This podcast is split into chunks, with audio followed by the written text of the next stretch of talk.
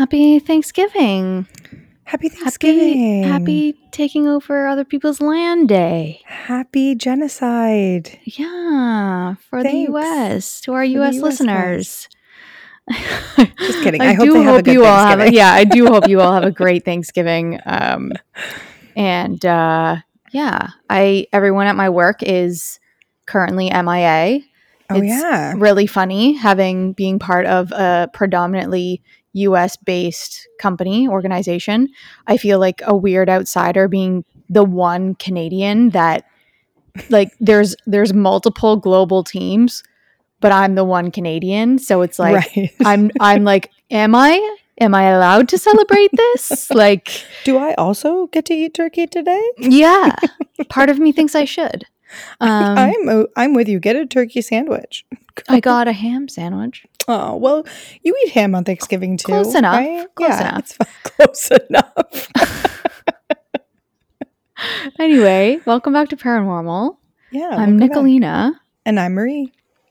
And uh, yeah, we're we're here on this uh, great Thanksgiving Thursday, recording this episode that you will hear on Tuesday of next Mhm. week. So I don't know if you'll be in the Christmas or the Thanksgiving or Christmas cheer by then. Yeah, I- maybe Christmas. this is a cheer. question that I do have. Mhm. Do Americans put up Christmas decor for Thanksgiving, or do they stay in the fall vibes? I'm gonna ask. I'll ask Jules. We're gonna find out. Because find out. this she is sent me something that- photos from her family's Thanksgiving today, and in the Mhm. background, I saw not one Christmas decoration. That's the thing. I was like, you know, so many Canadians, so many people I know have already started putting up Oh, Christmas yeah. decorations. Oh yeah, I come from a household that's always waited till December 1st or the week leading up to December, the weekend leading Yeah. up to December. So I never did that. And I was always wondering like do Americans ever just like go from Halloween to Christmas? I don't think so. They I mean it's so odd. It's not cuz we Mhm. don't have our Thanksgiving in between. We've already had Mhm. ours.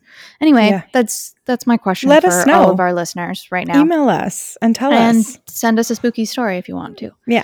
Um, also, I just wanted to uh, talk about Magic Mind, uh, our sponsor, quickly. Yeah, Um, yeah, we talked about it last episode, and I just wanted to let everybody know that, um, you know, you can get a discount, uh, 20, 40% off your order um, with our discount code, which is um, PARA20, P A R A 20. yep, Yeah. And uh, if you're interested in basically increasing your productivity, in getting better sleep, and doing it naturally, then um, I highly recommend trying out Magic Mind. And yeah, it's just like the tiniest, cutest little bottle. And you Super can cute. keep it in your fridge and take it on the go or take it with your, you know, morning routine. It's a great replacement for caffeine. So if anyone like myself um, who's been told to cut back on their caffeine, this is a good alternative to that so that you can at least Mhm. get your day going and focus at work because I need that just something. I don't know if it's like at this point a placebo effect for me that I need to be drinking something as soon as I start my day. Totally. No, I'm the exact same way. I feel the exact same way. I need to be drinking like a morning coffee. Obviously, I've started trying to supplement some of those with Magic Mind since they sent us our samples, Right. and it's been pretty pretty good. I'm going to say it's been pretty good overall.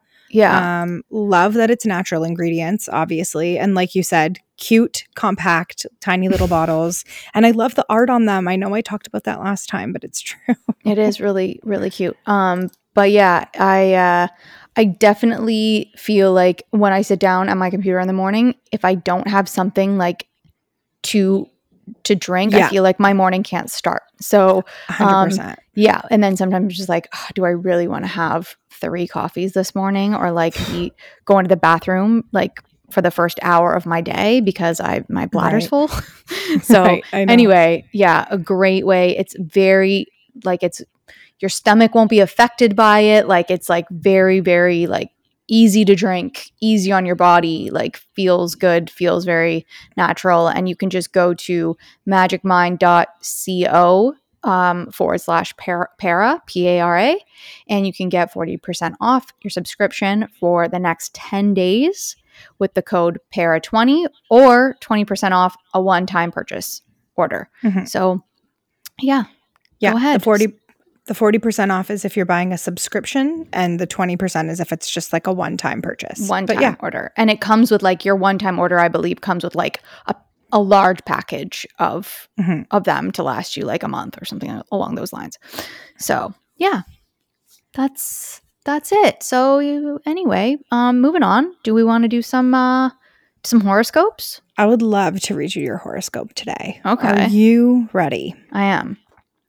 An older visitor might come to your door today, Leo. You aren't likely to be too thrilled about this, but you will, but you will be able to play the good host anyway. Oh, romance and sociability may be a bit limited by obligations to family, particularly parents, but don't let it get you down. You may be stuck at home tonight, but you will be able to let loose later. Did your mom come to pick up the dogs? Yes, she did. Yeah, I knew it. My mom came by out of she messages me at I don't know 11 being like could Cosmo use a walk and I was like yeah he's waiting outside for anyone who will take him. Um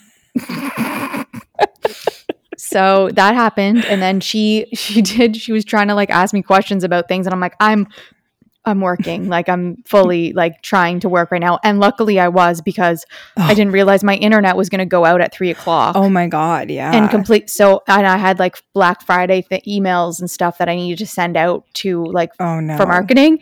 Yeah, and i was like if i don't have internet tonight i would have been screwed. But anyway it, it was out. My internet's back but still i was like mom i really actually have things t- to do i'll talk to you on the weekend i I'm don't drinking know my magic mind. Leave me alone. yeah you're you're ruining the the effects of magic mind with your incessant no she wasn't that bad but she she just like she's she's the way she is um and uh and then yeah i am gonna be just like doing i'm gonna put my lights up on my tree tonight Oh, that's a- good. that's a party That's fun. Yeah. yeah usually i have a pre-lit tree but this year Mm. i really wanted a specific tree that was flocked and smaller and it didn't come Mhm. pre-lit and i was like it's fine it's gonna be like $15 to get lights so Yeah. Yeah. It's fine. all good Yeah. um anyway so that yeah and i'm gonna do laundry so it rang true i think to a yeah Okay. Good. nothing crazy but yeah okay so uh yours is you might be distracted by daydreams of a trip you're planning to take gemini. A friend could phone and want to discuss it which doesn't help. Visions of faraway places and exciting pastimes may dance in your head and routine tasks seem incredibly tedious and unworthy of attention. It's best to get them done if you can. Then you can fantasize about your vacation without guilt. So I wouldn't say a trip, but like Okay. definitely have been thinking about like vacation not vacation even just like uh, honestly not even at all more just house house purchases like thinking Oh. about buying another house or m- moving house okay. right now with the state that we're in in Ontario probably not but um I was fantasizing about that a lot today fair enough fair enough and uh, my sister, we were at my parents' house, and she brought up your nunno's house, which is out on the market right now. And we were talking Yup. about how freaking cute it is. yeah And then my mom mentioned that a house on her street's going up for sale soon. hmm It's a smaller house on their street, and I was like, oh ask. So sorry, it was a grandfather who lived there. He passed away, and the grandson is friends with my brother. So I was like, tell Okay. Chris to ask the grandson if he would do a private sale, if their family will do a private sale. yeah Because if I get a good deal on it, I'll buy it. I'll sell my house and go. hmm And then my mom was like, You cannot afford the interest rate. And she's right. I can't. Because if I were to sell and get a new house, that would mean a new mortgage at a way higher interest rate and I wouldn't afford it. And Yeah. then she was also like, Did you forget how much my property taxes are? Because you also can't afford those. And I was like, Oh, yeah, definitely can't afford a $10,000 a year property tax. Yeah. So unfortunately, my dream of living in that neighborhood is probably not going to come to fruition for a while. Um, Yeah. But fantasizing about taking a trip down there, I guess. and then Yeah. Fuck. The Um, property tax stuff is like it's it- you never no one no one talks about it like no one really talks about it and then you're like wait i gotta do this quarterly or yearly or however often you want to do yeah, it I do it Um, monthly. but i do it quarterly but like Yeah. um still i- it's Yeah. some areas is just crazy and it's another mortgage payment It yeah, like my mom's is like a second like she doesn't have a mortgage, but like yes, it's like a mortgage payment. sure yeah Like being retired paying a mortgage. yeah you still have to give you have to give the city Yeah. money to live in your home And my dad keeps trying to convince her to sell the house and she will not go for it. no She doesn't want to give up the backyard. that's fair your backyard is pretty phenomenal Yeah, it's like a resort back there. it is it is a resort back there yeah Yeah. And then I I flip flop, right? I'm like, yeah, sell it cuz like, you know, but then now I'm like don't sell it. You're going to buy like sell it when it sell it when the market's high, right? Like when interest Yeah. rates are low. And like, I just feel like, what what would they go into after that? They're da- going to downsize for sure. Like a big downsize, like probably like a 2 or 3 bedroom house at most. Sure, And then um it's just gonna keep appreciating though and value that house. Like, I know. and that's the thing. Like, if you have it your whole lives, and like that's a house I that know. you inherit, like you'll be very thankful for that. I think, but if It's they, just but at the same time, if you want them to be around for you, like exactly. to like enjoy life as well, then Exactly. And Mhm. also, it's not like I'm going to get the house. It's four of us that get the house. it's true. right? That's true. It's yeah, Not, it's not just like us. sure. Um, but r- anyway, whatever. My dad wants to sell it, and my mom's like, "Are you nuts? Like they're on protected land. Nobody can build. I mean, who knows in in Ontario anymore? But no one can no one can build behind them because the Bruce Trail runs behind them. right, right. Um, and yeah, I don't know. Like my mom doesn't want to give up that privacy. I think like it's very private back there, which is nice. It'd be very hard to come by something equally. They're never going to find. They'd never like find that. something like that. Never like that. Anyway, so Anyway. Okay. Yeah. Well, that's all. that's cool. well. Let's move on. let's move on. Um, okay, so we're gonna do um two stories. I am going. uh, Am I going first? Uh, no, you're I'm going, first. You're going first. I'll. Ours are haunted. No, there's no theme really for this one. No, Just just, kind of- what? Just enjoy. just enjoy. just- Just sit back, just relax, and enjoy the ghost just stories. be thankful on Thanksgiving.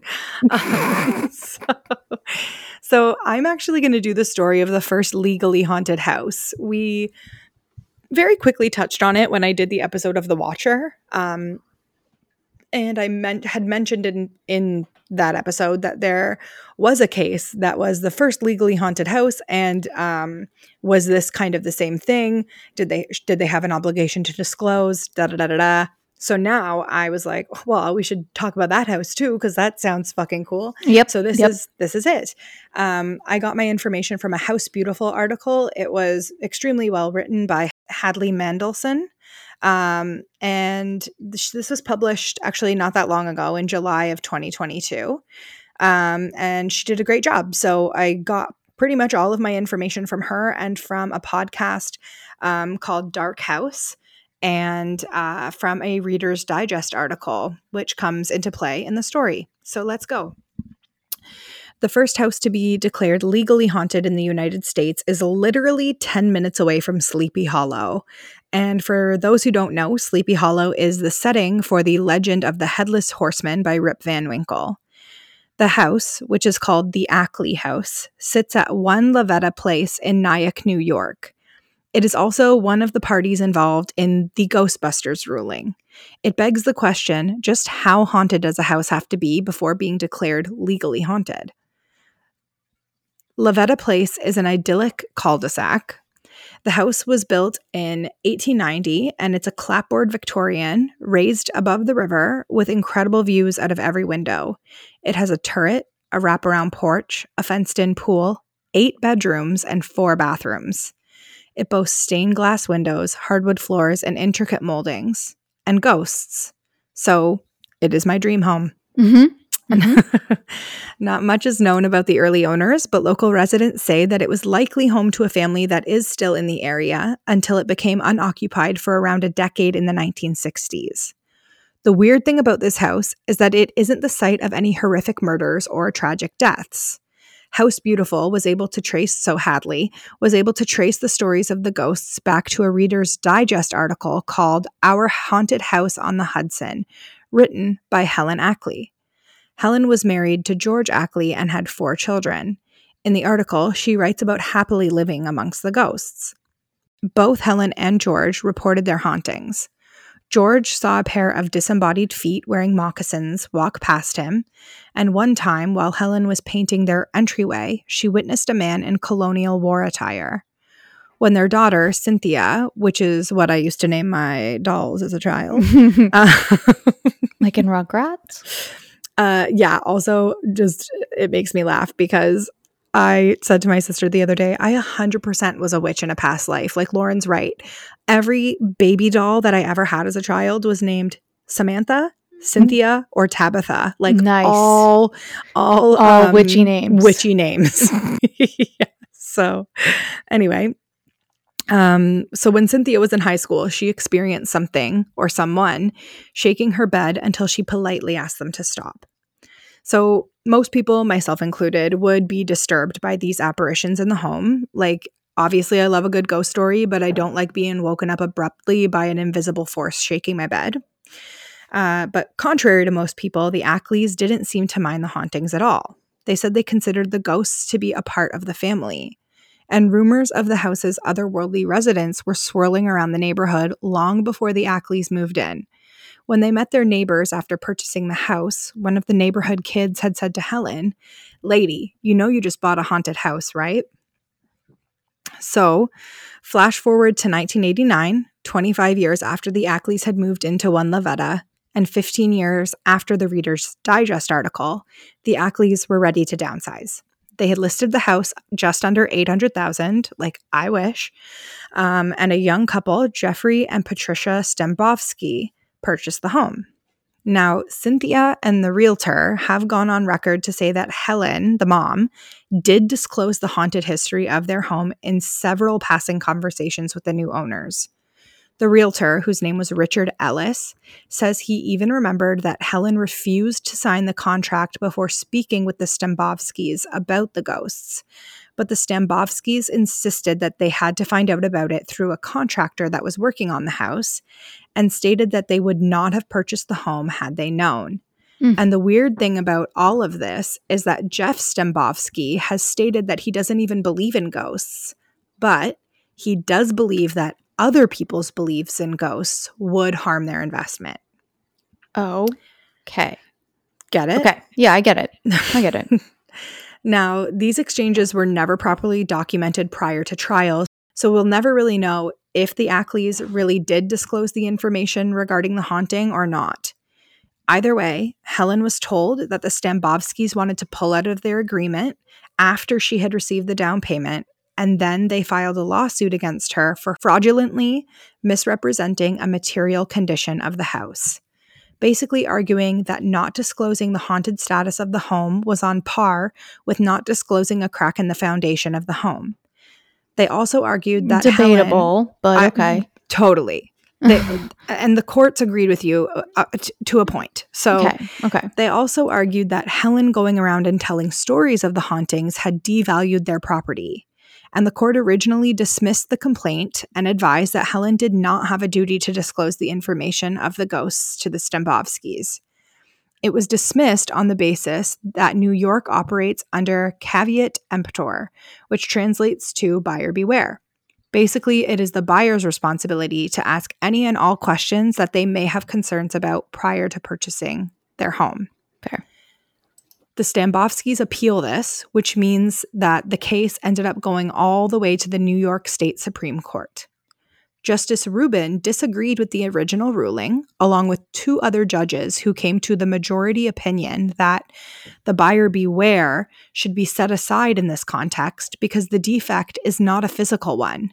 They basically said that certain things like crime or other unfavorable past events in a location can devalue a market. Okay, but then they're be- admitting they're admitting they all believe in ghosts then at that point.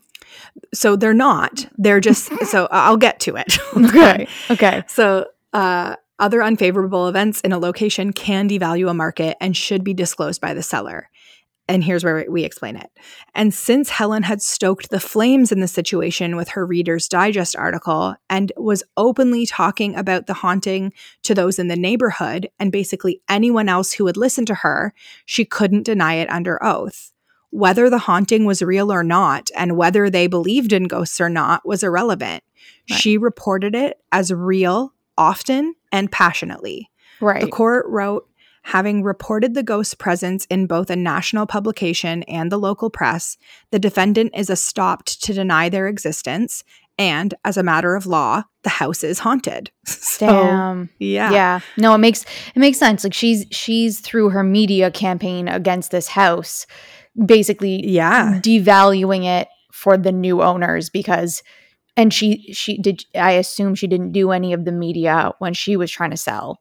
No it was t- 15 years before. Right right. so she was just like oh gonna get all this press about it not okay. thinking that in the future she's gonna have a problem here uh, right? gotcha. So okay okay. one LaVeta pl- place has had many new owners in the time since the Stambovskys, and none of the successive owners have reported any ghosts. And some of the owners have been noteworthy people. And I think even one of them would have like, like a an interest to report it as haunted. Sure. Because in the late 1990s, filmmaker Adam Brooks, who co-wrote the play Practical Magic, lived in it. And he Stop. never reported seeing any ghosts. And then after him, one of my fave girlies, musician Ingrid Michaelson, lived in it and she sold it in 2015. She listed it at 1.9 million and she had never mentioned anything regarding the paranormal. I mean, then, they all could have learned their lesson though from the last They could have. I mean, they could have. Know. At that point though, the house is already like, "Oh, that's the haunted sure, house," you sure, know. Sure, it's not really um, going to get any further uh, mm-hmm. negative attention. It's already kind of got that.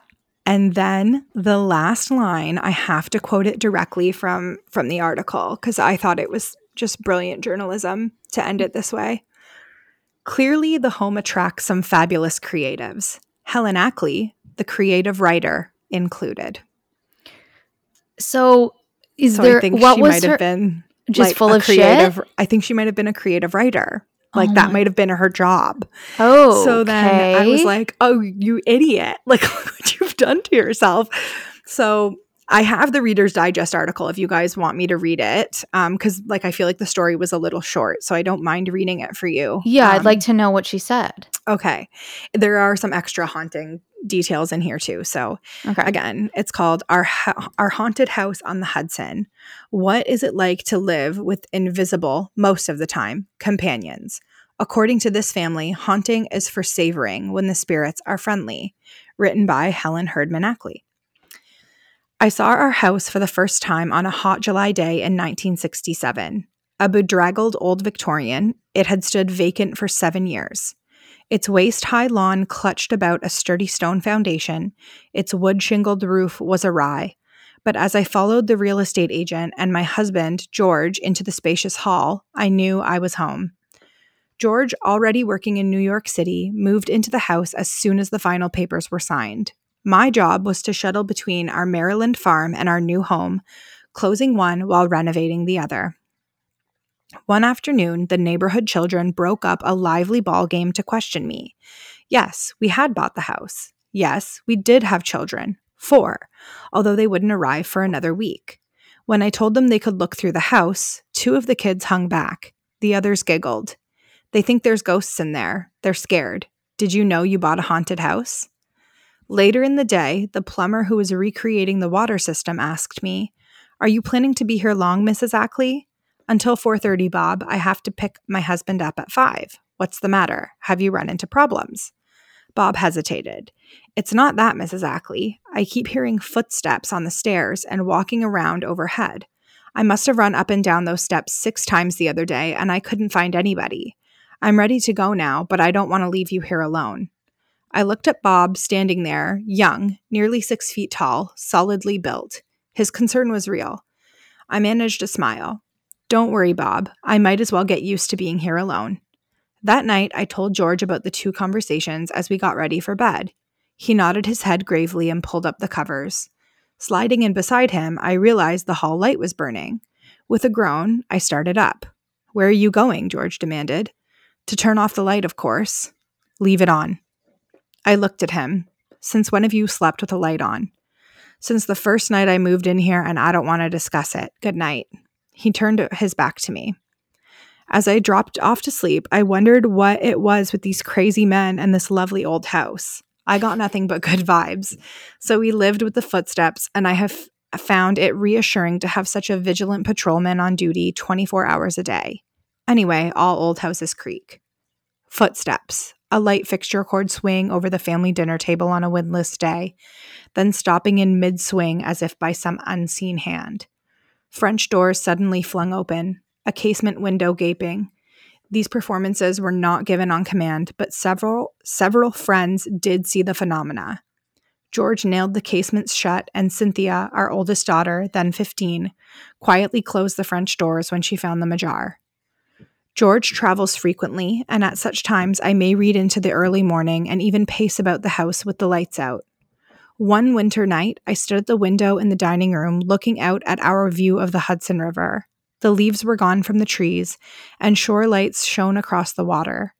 The diamond necklace of the Tappan Zee Bridge undaunted with light over the still river. As I, as I stood, storing the magnificent memory, a chill engulfed my left side.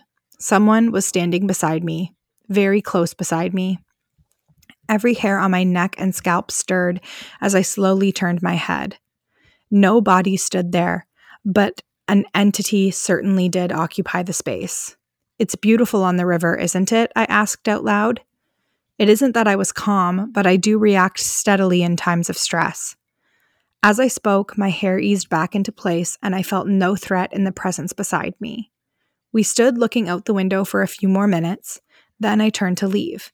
My invisible companion turned with me and walked beside me across the room. I hesitated at the door. So did the other. Thank you for sharing the view with me. I'm going to bed now. Good night. I walked alone down the hall to my bedroom, quivering, and closed the door behind me. Somehow I got to sleep and slept soundly all night. Cynthia had never been hard to arouse in the mornings, but now she began to get up and dress even before George and I rolled out of bed. It's spooky, Mom, she explained.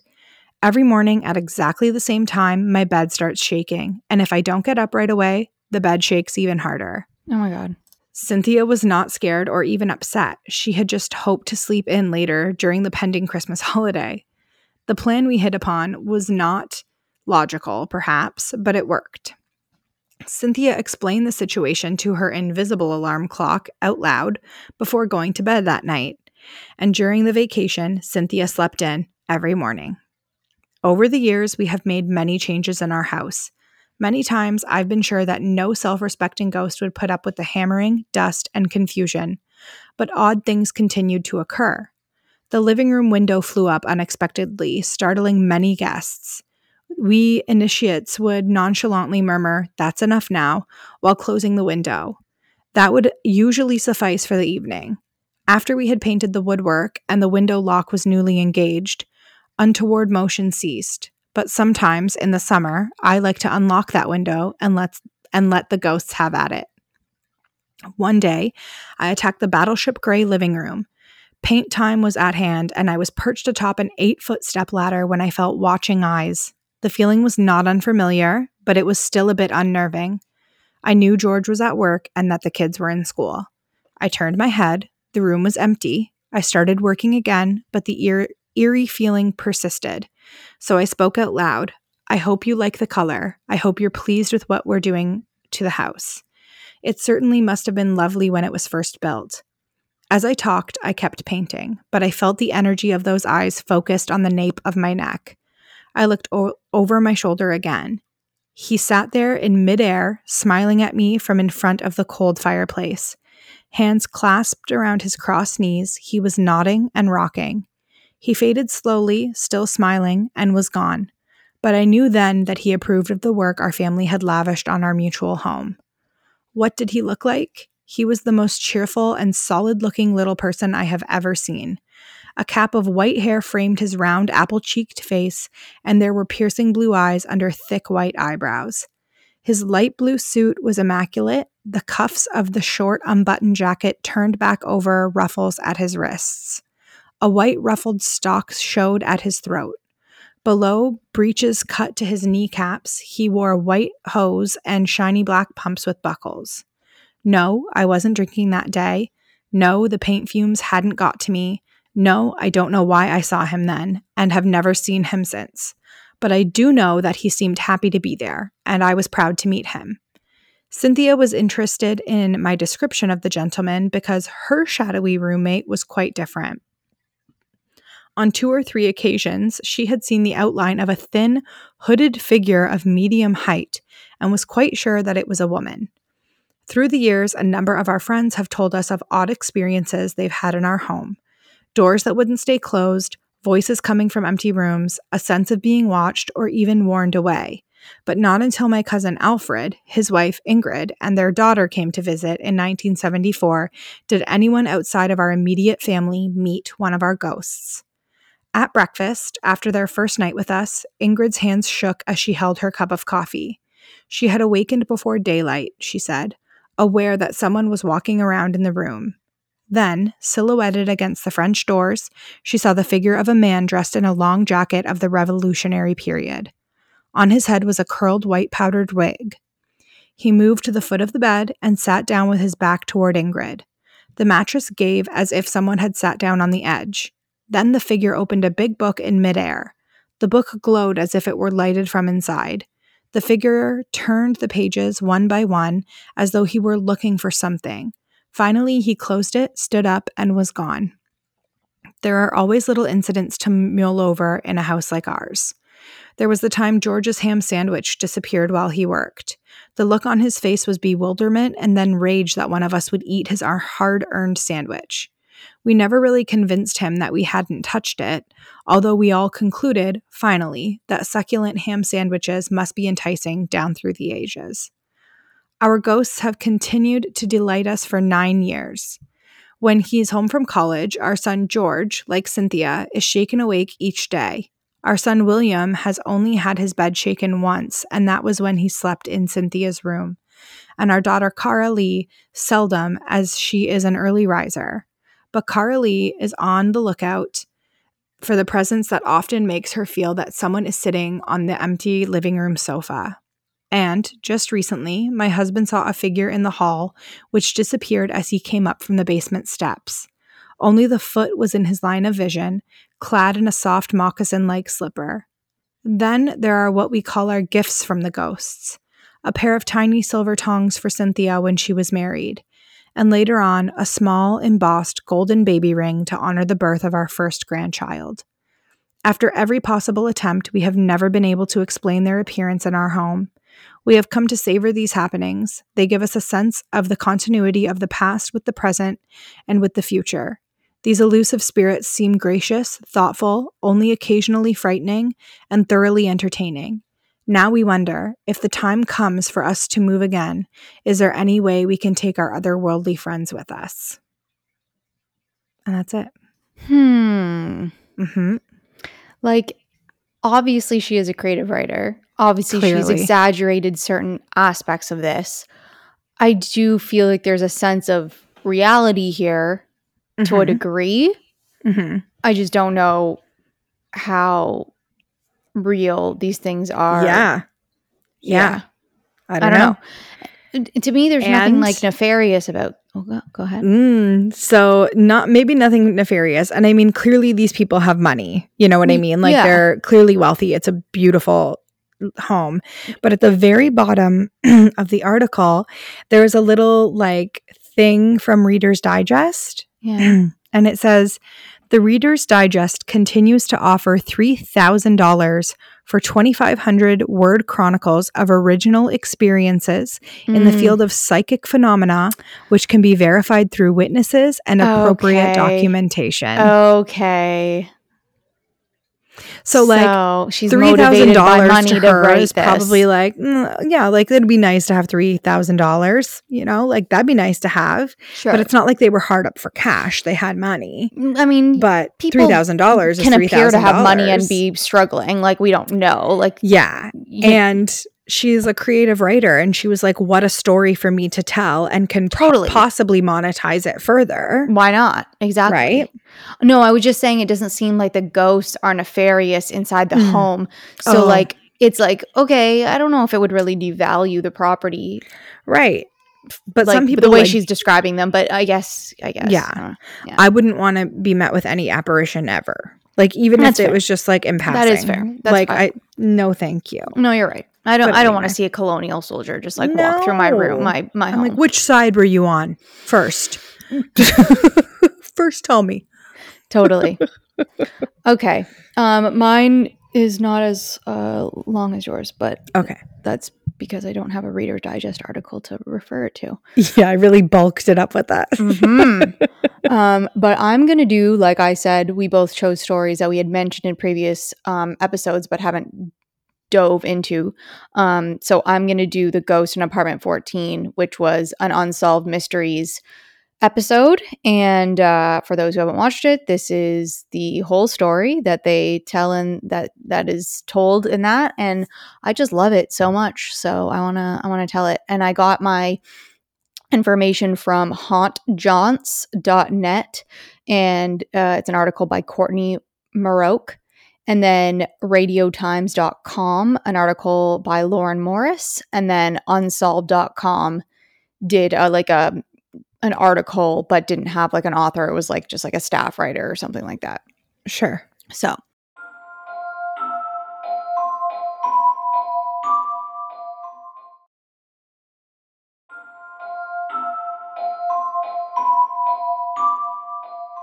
anyway, um, the ghost in apartment 14 starts with a woman named Jodie Foster. No, not the famous one, who recalled dreams she had shortly after moving into the Walnut Garden apartments in Chico, California. On January 31st, 2000, Jody and her three year old daughter Hannah moved into the apartment, and Jody immediately felt an unsettling feeling coming from the apartment. And it didn't stay peaceful inside the apartment for very long. Not only were Jody's dreams troubled, but other things started happening too. For one, her daughter suddenly started speaking to someone who wasn't there a woman she called My Liz. Jody seemed to take it in stride at first. Creepy, sure, but she didn't discourage her daughter from talking to what Jody believed was- just an imaginary friend. Until things escalated.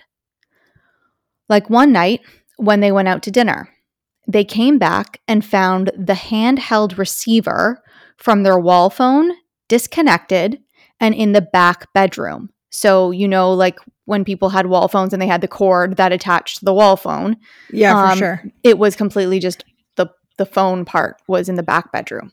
Oh my nowhere. god. The same night, Hannah's toys had also been seemingly rearranged into a big pile without her consent. Now, at Hmm. first, I'm like, oh, well, maybe she did that and just was like, yeah, I didn't do that. Forgot. I didn't do that.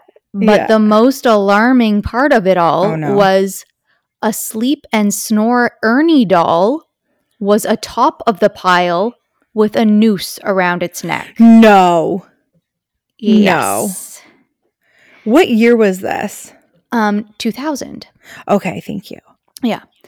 As you can imagine, That's Jody called the so cops. scary. Yeah, of course. Yeah. I'd be like, somebody broke into my house and is threatening us. Sure, of course. Through sleep and snore Ernie of all things. Yeah. However, she said they didn't put much stock in her claims. All they did was take her report over the phone.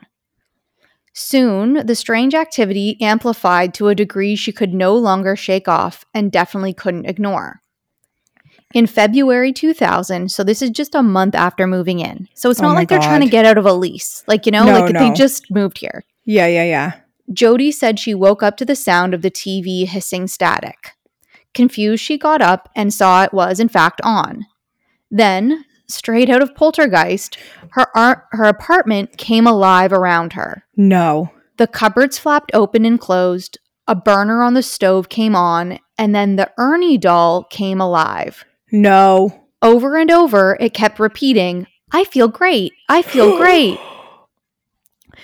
Jody had several options at this point. She went with the logical one first. She turned off the TV and stove, then took the batteries out of the doll. But Ernie didn't stop. Oh my god. Next, it started singing, Twinkle, Twinkle, Little Star. No, with the batteries out. Yes. Then suddenly, all the lights came on by themselves. As this doll is yelling, Twinkle, Still, Twinkle, Little Star. yeah, singing it. So Oh all God. logic flew out the window at this point, and Jody hightailed it out of the apartment. A hundred percent. She went next door to her neighbor, who was also the apartment complex manager. She had her poodle with her and brought it over to see what was going on.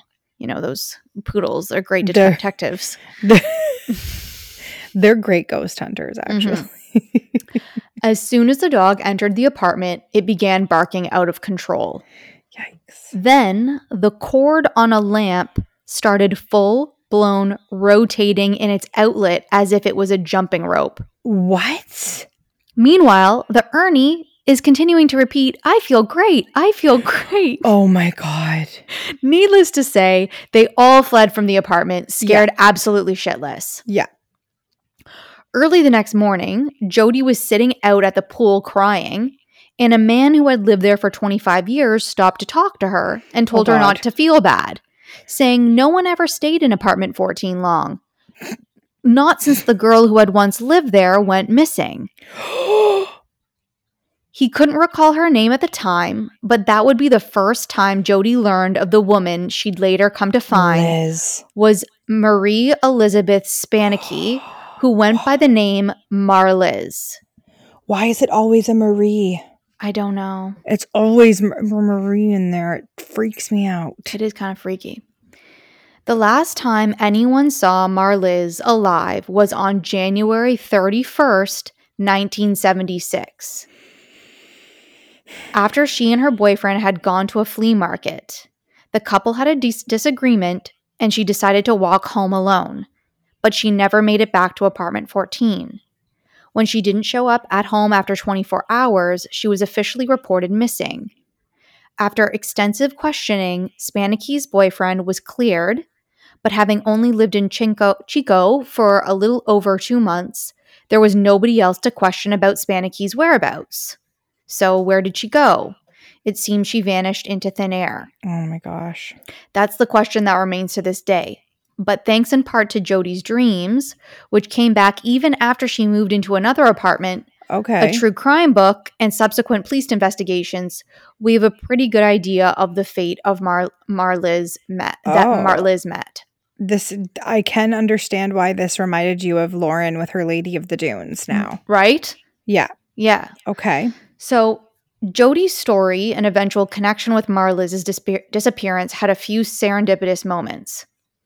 Jody's boyfriend randomly came across a book called Perfect Victim The True Story of the Girl in the Box by Christine McGuire and Carla Norton. Okay. It wasn't that Jody doubted someone had gone missing from the same apartment she'd once lived in, but this book confirmed it really happened. Okay. Although the book mentioned Marliz, the book was actually about Colleen Stan and her horrific account of being held captive for seven years by Oh a sadistic God. man named Cameron Hooker and his wife Janice in their basement. Okay. Janice would eventually help Colleen escape, and she'd also shed light on what happened to Marliz in her confession. Oh fuck. After learning of all this, Jody realized could Hannah's invisible friend, My Liz, actually be the spirit of Marliz? Right. Were Jody's nightmares psychic messages? Were they, in fact, the disembodied memories of this poor woman's last horrible moments? Oof. All she can think to do is call the Red Bluff Police Cold Case Department and tell them what she knows, no matter how crazy she sounds. hmm And detectives were shocked by the accuracy of the details that Jody provides. This is like 25 years after the murder, right? Yeah. Um so now we're we're gonna we're gonna talk about Janice and and Cameron.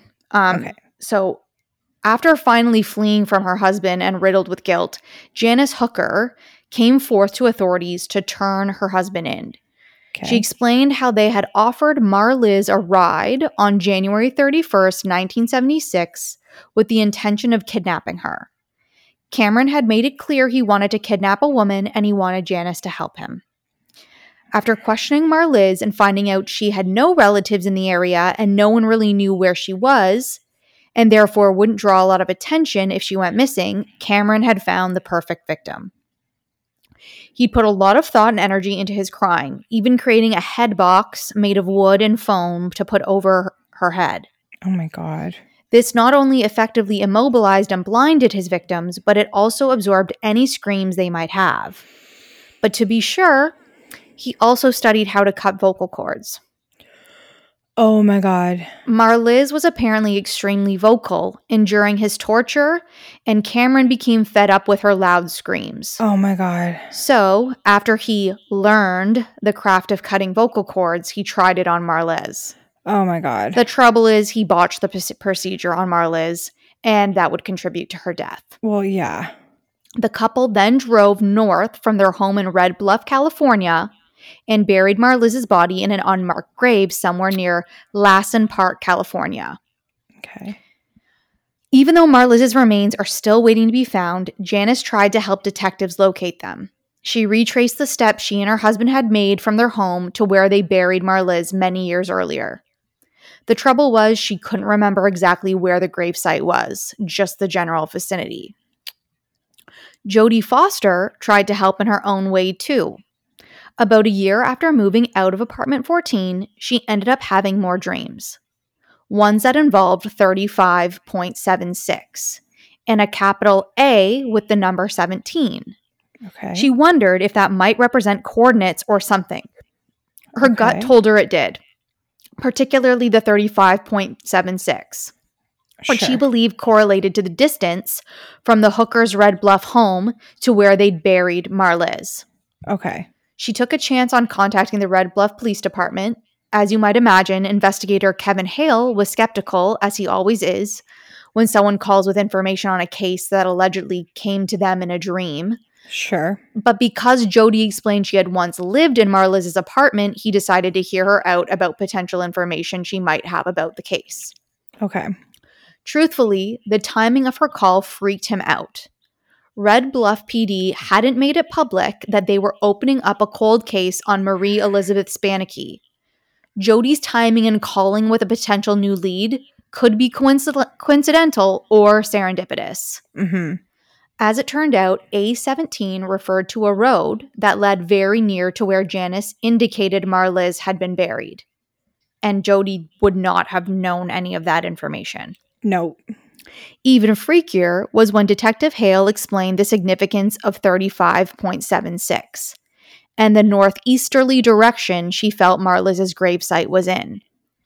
In a meeting with Jody, he explained that after talking with her, they used Janice's info with mapping software and actually pinpointed the distance from the Red Bluff home to where they thought Marliz may be.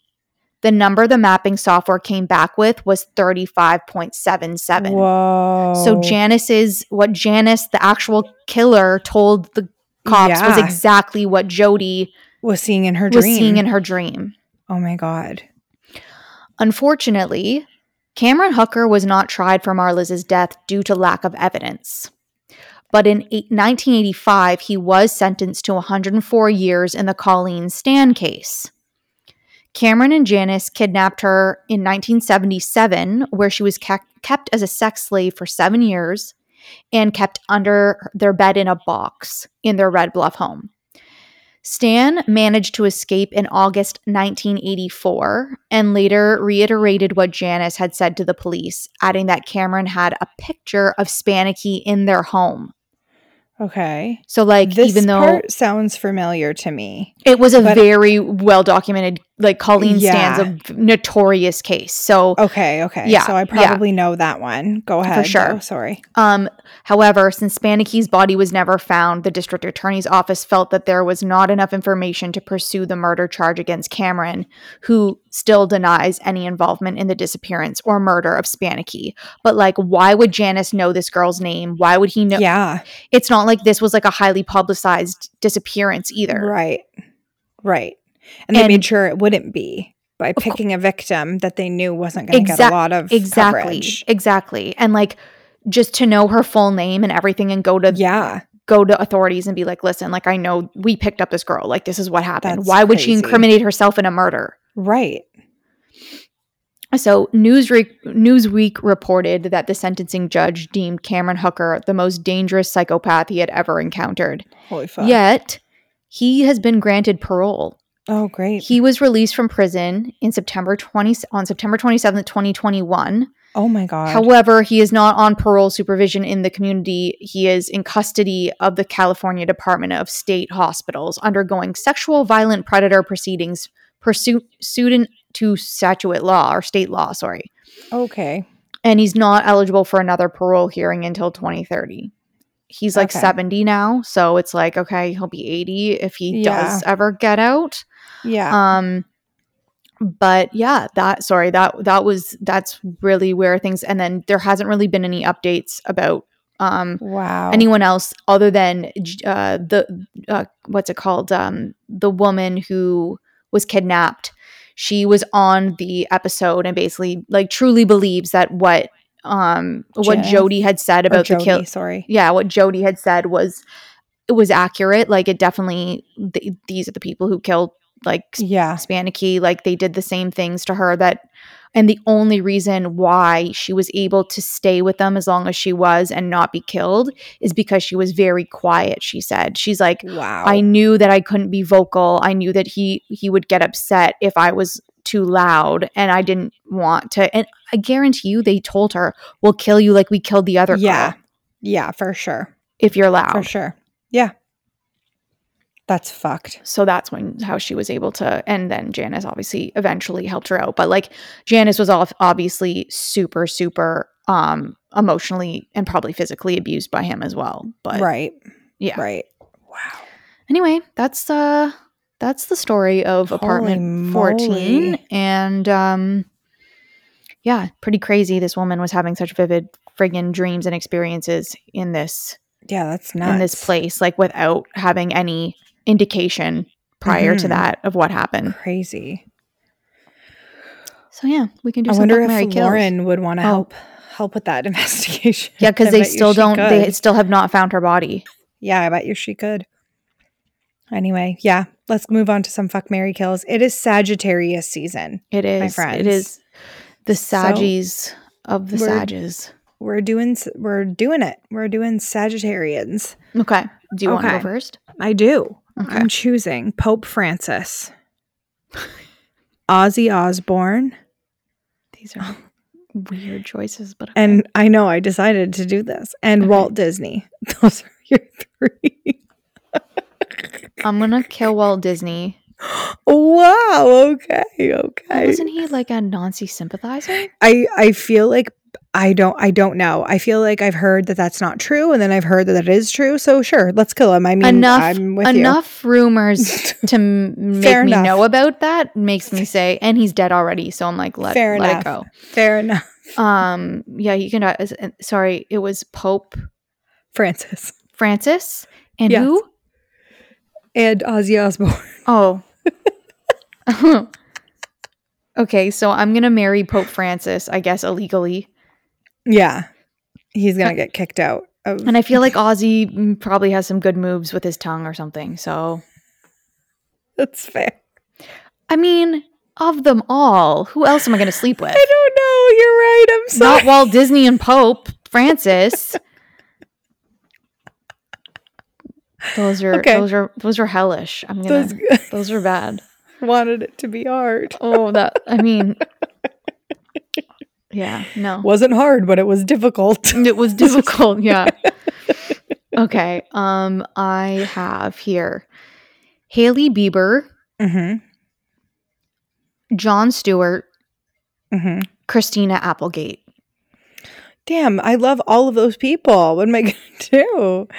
I'm gonna. Sh- I'm not because I don't like Hailey Bieber, but because I just I can't kill the other two. I'm gonna kill Hailey Bieber. I agree.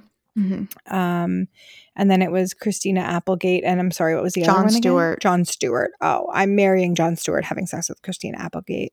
Okay. I Yeah. like that. Yeah, Yeah, I'm good with that. I love Jon Stewart. Yeah. He's great. Yeah. That was easier than I thought it would be. That's good. That's Yeah. fine. Let's keep it keep it tight. yeah. Anyway, well, thanks for hanging out with us, you guys. Yeah. Another Thank you. classic episode here. Re- class act episode. Um and you just uh that's showbiz, baby. Yeah, so just stay spooky. Bye. Goodbye.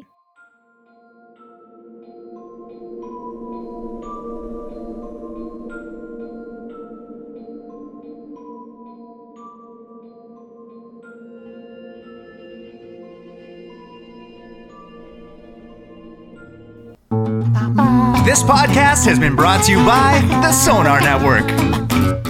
Sonar!